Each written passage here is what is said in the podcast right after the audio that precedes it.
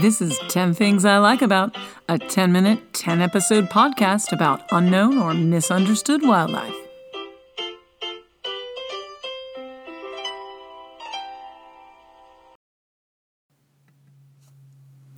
Welcome to 10 Things I Like About.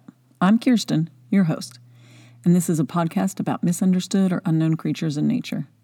Some we'll find right outside our doors, and some are continents away, but all are fascinating. This podcast will focus 10 10 minute episodes on different animals and their amazing characteristics. Please join me on this extraordinary journey.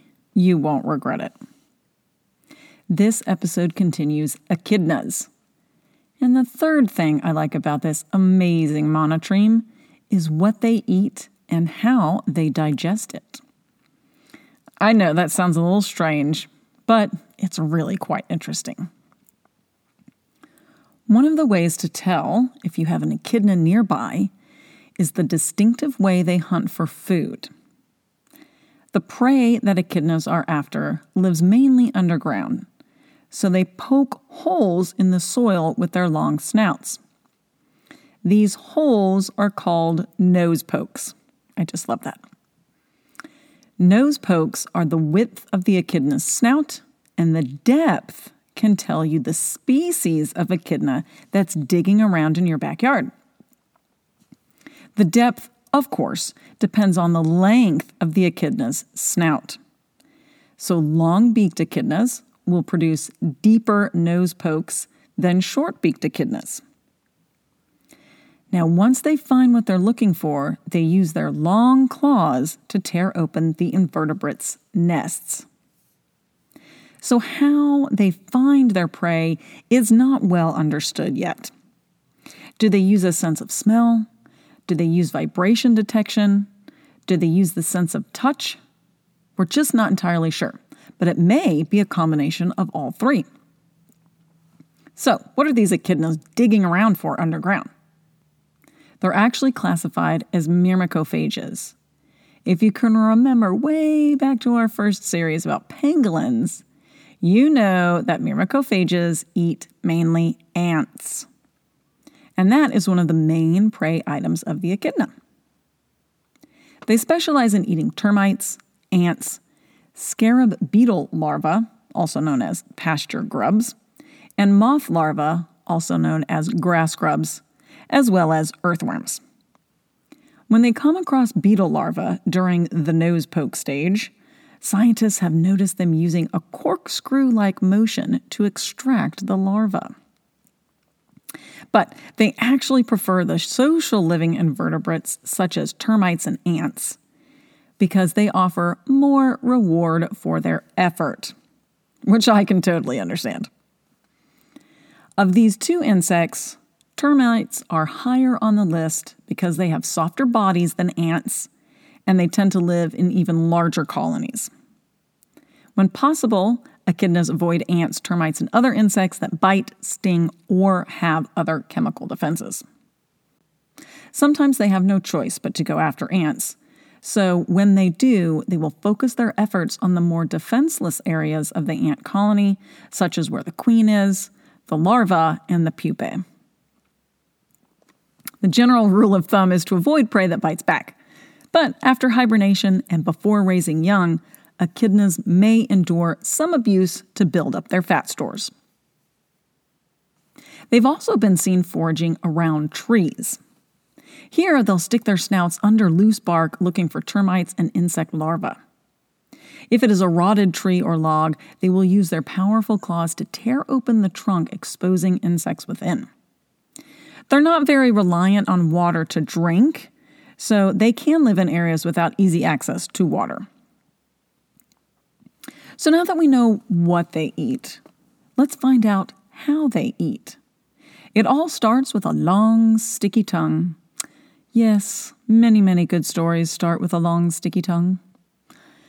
The short beaked echidna can extend its tongue seven inches or 18 centimeters out of its mouth. They can do that more than 100 times a minute. Phew, that's a lot. Their genus name, Tachyglossus, actually means fast tongue. A combination of circular and longitudinal muscles allows the tongue to extend and contract. The tip of the tongue is very flexible. It's actually so flexible it can curve into a U shape. That's probably pretty helpful for scooping up lots of yummy termites.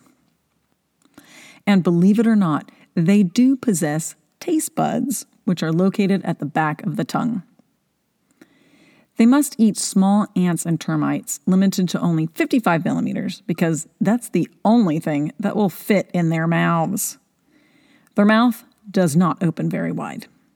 If you ever hear someone say, and the echidna bit me, we know that's a tall tale. Now, of course, they mainly focus on prey items that are already that size or smaller, but they can tear apart things that might be a bit bigger but is something worth consuming. They can hold the item down with their claws and tear it apart with their tongue. Boy, their tongues are definitely adapted to do everything that they need them to do. Like many other animals who have an ant based diet, echidnas have no teeth. They do have a hard palate on the roof of their mouth that they use in conjunction with their tongue to grind their food. There are keratin spines at the base of the tongue that swoosh the food up against the hard palate, grinding the insects into paste. Mmm, mmm, mmm. Nothing like a little insect paste to hit the spot. Echidna's digestion is very slow.